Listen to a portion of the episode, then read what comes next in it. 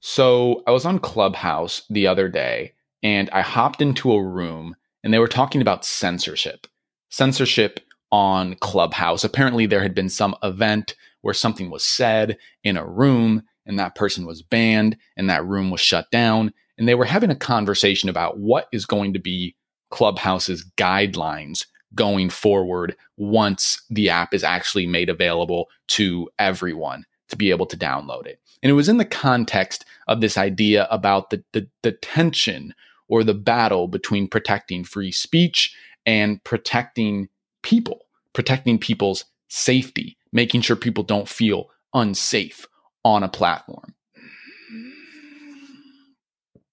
And in the context of anti blackness, let it be clear that certain ideas, certain speech can lead to real world violence against black bodies. And this is not just for black people, but all kinds of people, all minority groups. Free speech can be hate speech, which can lead to violence against people. And so it got me thinking a lot about what's happening with Twitter and Parler. Ever since Joe Biden was projected to be the next president of the United States, there has been mass downloads of Parler, which is supposed to be the unbiased version of Twitter where conservatives can go there and they can share their conservative views without worrying about being flagged or having their accounts locked or being taken down. And this is like literally the most popular app on the App Store as of yesterday. And it got me thinking again about this tension between protecting free speech and protecting safety. And the conclusion that I've come to as of now is that you can never do both. There will always be a trade off. Twitter has gone down the route of trying to protect against disinformation and therefore censoring some views. And Parler is going the whole other way. Their entire value prop is we are not going to censor you, and certain groups are flocking to it in order to take advantage of that. And I think at the end of the day, what this leads to is just the decentralization of the internet. During the social media age, you know, there have only been six to seven apps that really dominate the conversation, not only in America, but across the entire world Instagram, Twitter, LinkedIn, TikTok, Pinterest, YouTube, Google. You know, these apps on our phones, these are where we go to converse. Facebook, forgot a big one.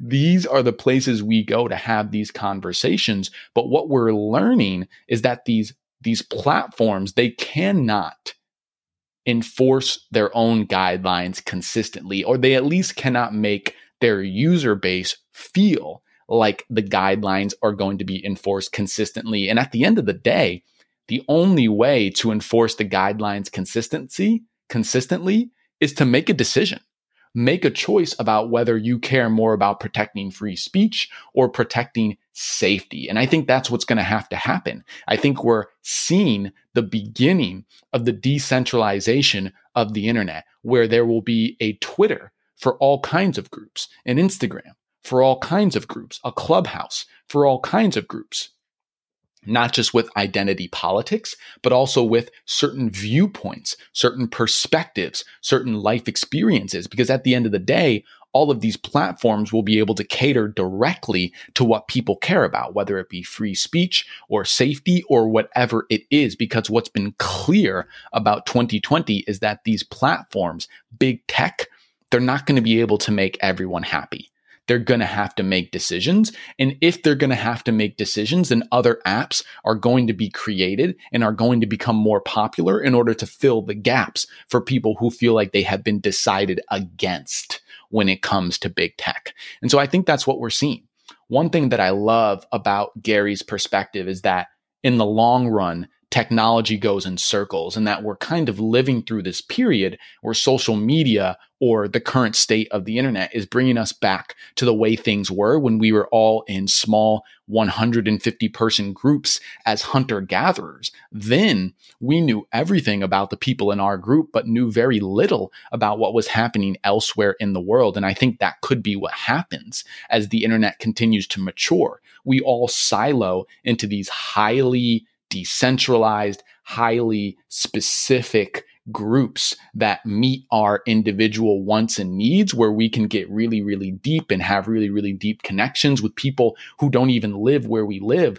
But we're going to end up cutting ourselves off from the rest of the world. There will be no mainstream media that anyone really, really trusts. And I think that will be both good and bad as everything is. But it's something that I definitely think will happen. That conversation on Clubhouse, along with what's happening with Twitter and Parler, has confirmed that belief for me.